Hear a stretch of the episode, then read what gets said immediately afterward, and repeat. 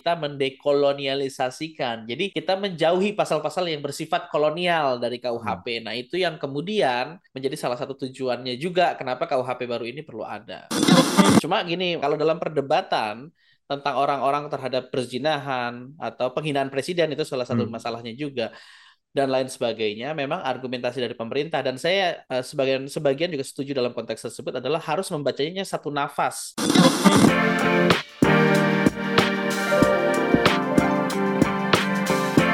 Hai sahabat TCID, kalian sedang mendengarkan podcast Suara Akademia.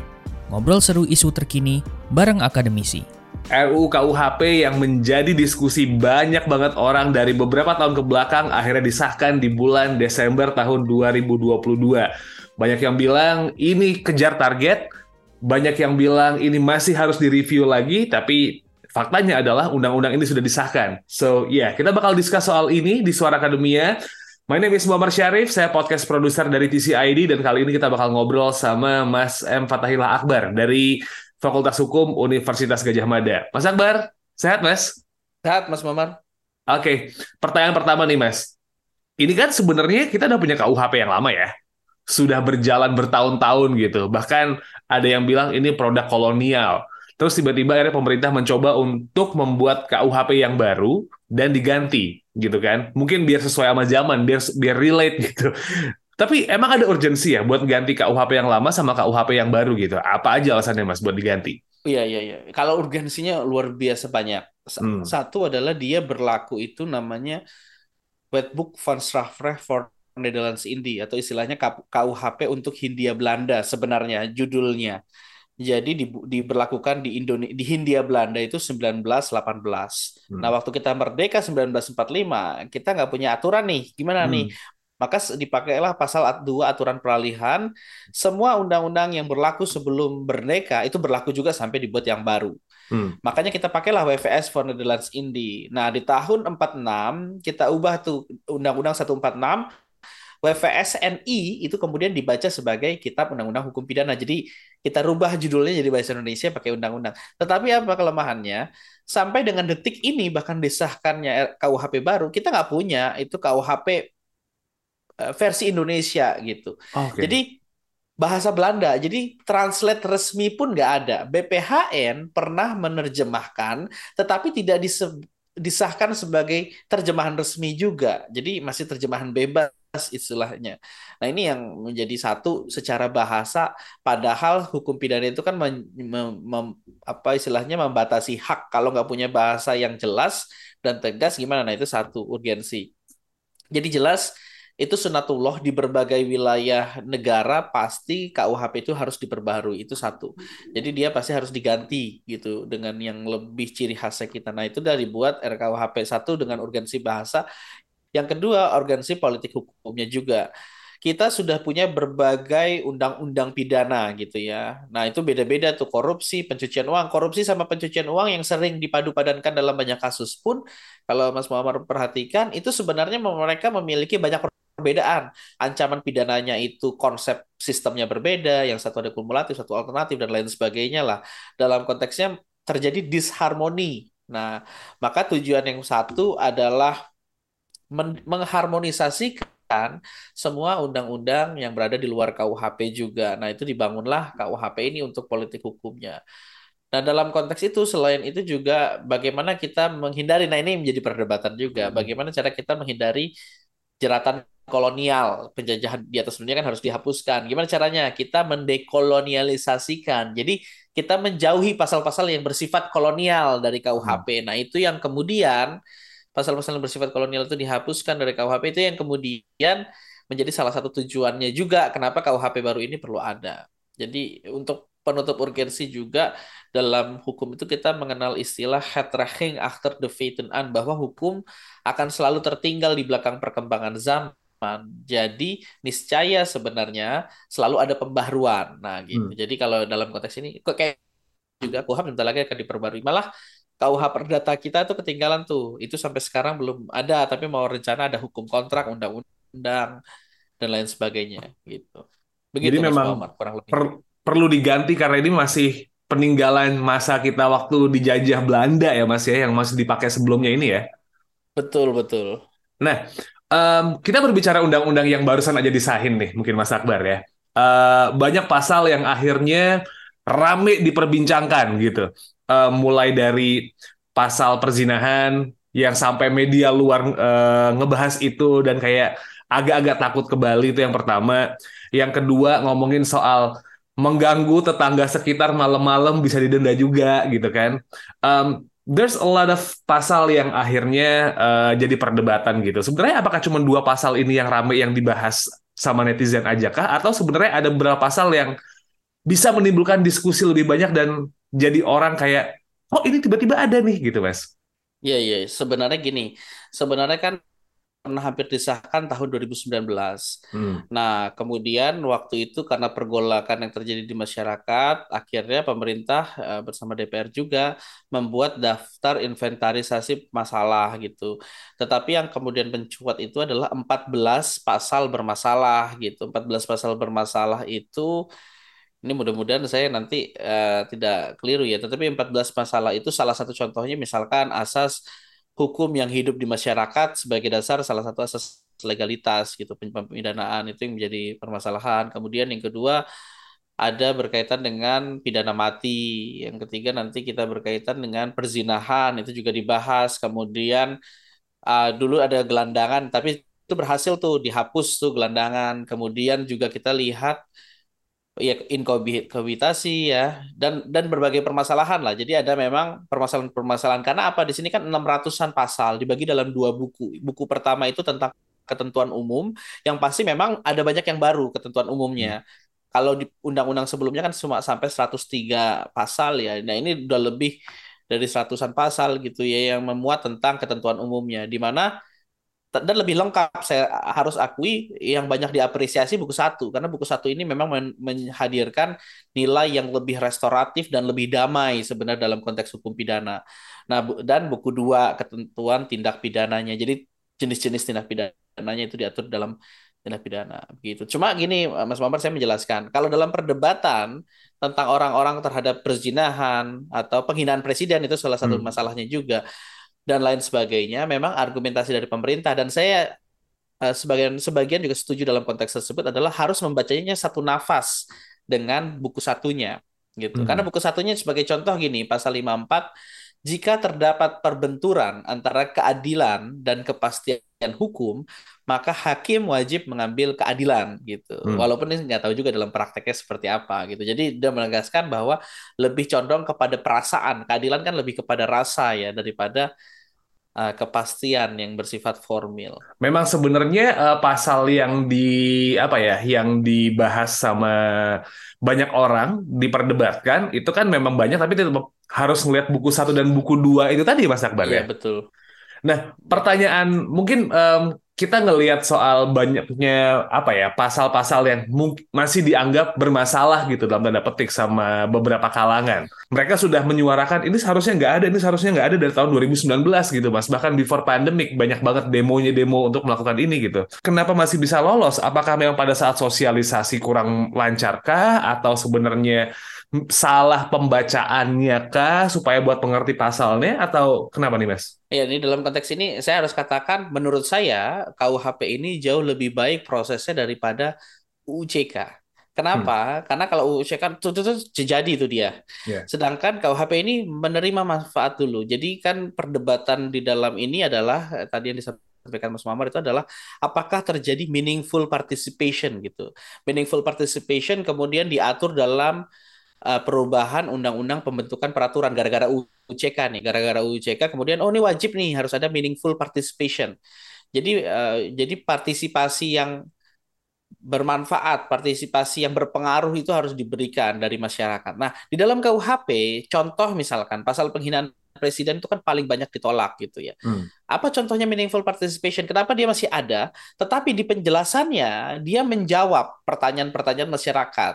Kenapa sih pasal ini ada? Dia jelaskan karena ini adalah kejahatan yang seperti ini seperti ini berdasarkan budaya bangsa dan lain sebagainya. Kemudian dia menjelaskan juga tidak boleh menjatuhkan atau mengkritik uh, kritik tidak boleh dipidana, hanya yang bersifat penghinaan saja yang bisa kritik dan opini tidak boleh dan lain sebagainya.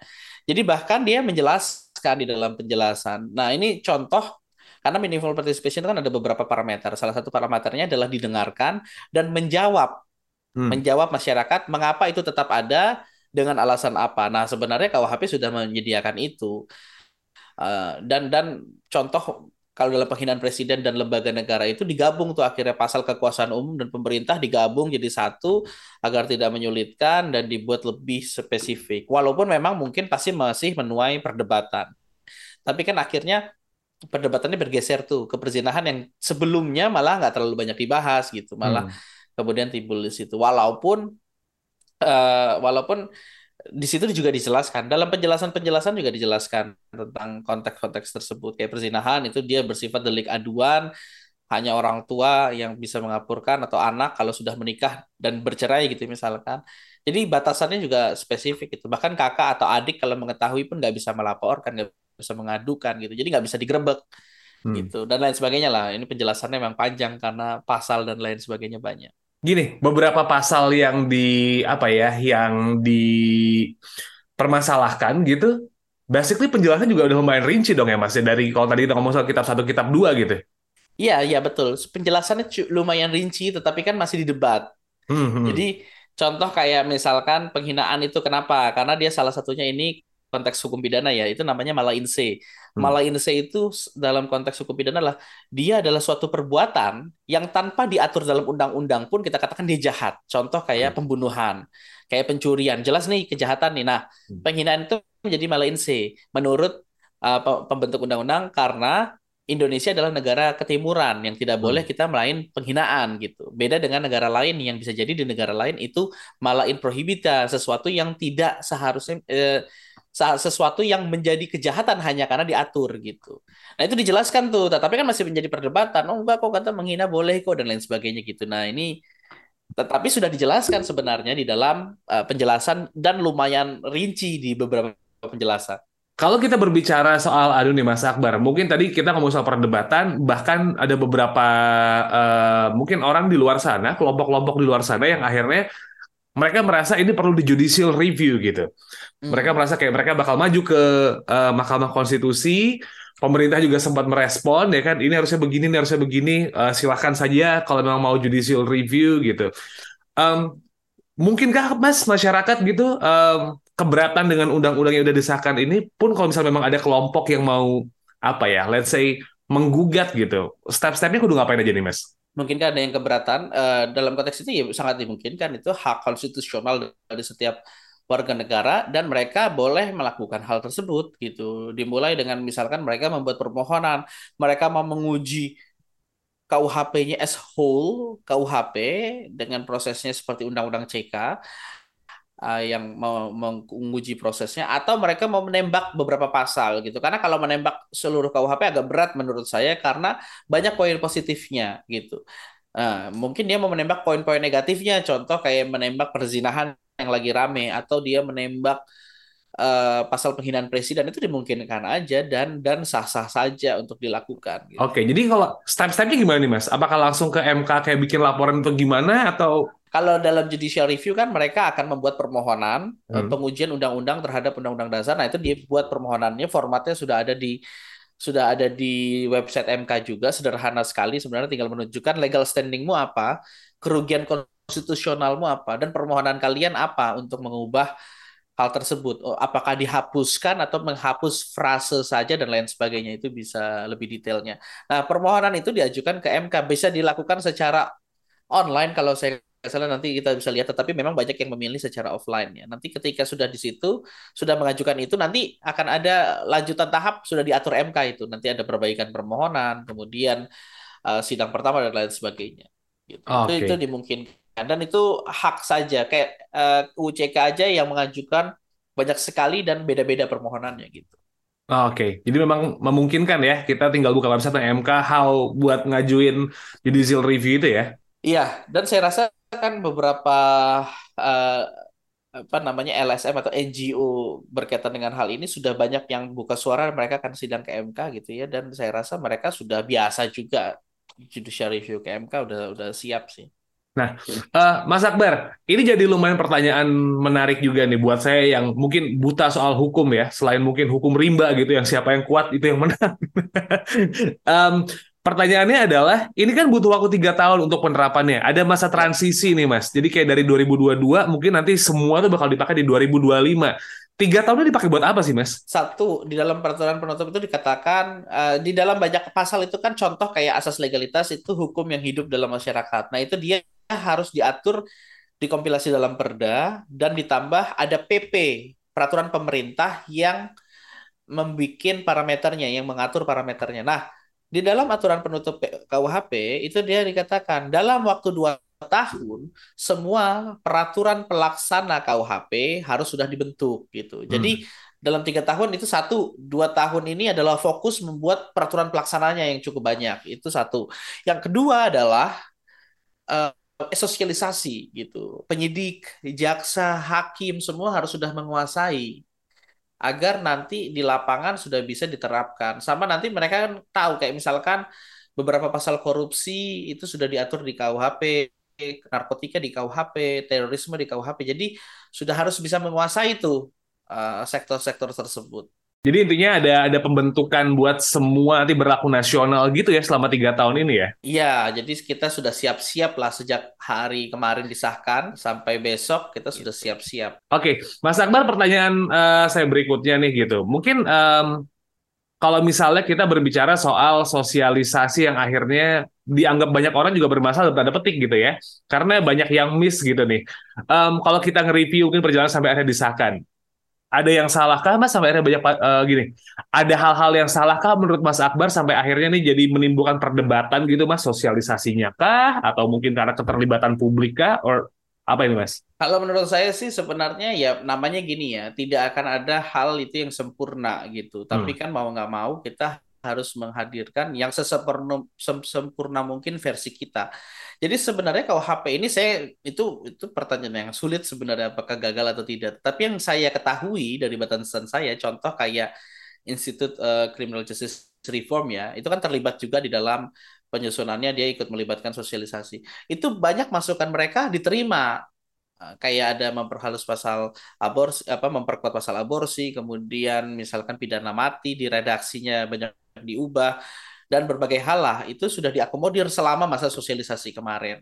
Tapi kan memang pasti perdebatannya panjang gitu karena ini yang melibatkan berbagai guru besar hukum pidana se-Indonesia juga jadi nggak mudah juga gitu. Nah itu yang yang mungkin apa namanya jadi sebenarnya kalau untuk disampaikan gagal atau tidak saya nggak berani mengatakan tetapi malah saya bisa bilang ada beberapa poin sih berani diambil gitu dari pemerintah akhirnya mengakomodir masukan masyarakat juga banyak dan penjelasan yang rinci dan tegas itu menurut saya adalah contoh bagaimana memasukkan pandangan masyarakat ke dalam KUHP. Oke, Mas Akbar, mungkin jadi pertanyaan terakhir nih, Mas, uh, atau mungkin juga kesempatan juga buat Mas Akbar buat ngasih statement ini. Perdebatan banyak, gitu kan? Uh, ini sampai hari ini di timeline Twitter nih bahkan bercandaan-bercandaan soal pasal gitu kayak misalnya kenapa nggak masukin pasal yang hari Minggu motong keramik bisa dipenjara? Gitu. Karena mengganggu ketertiban umum.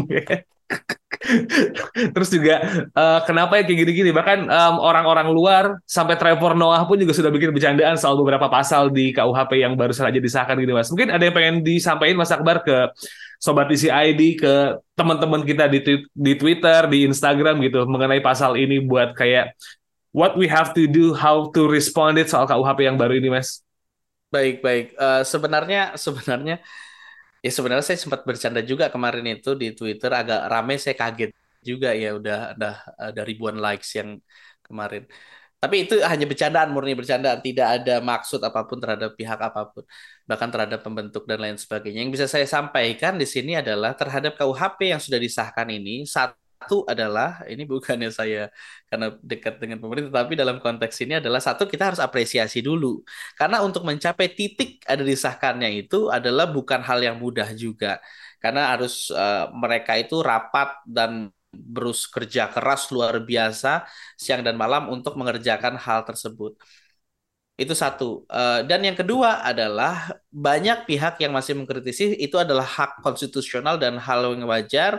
Saya setuju kita bisa bersama-sama kritisi dan perbaiki bersama gitu. Salah satu bisa melalui MK, bisa melalui masukan kepada pemerintah karena masukan pemerintah pemerintah masih mungkin melakukan perubahan parsial juga gitu.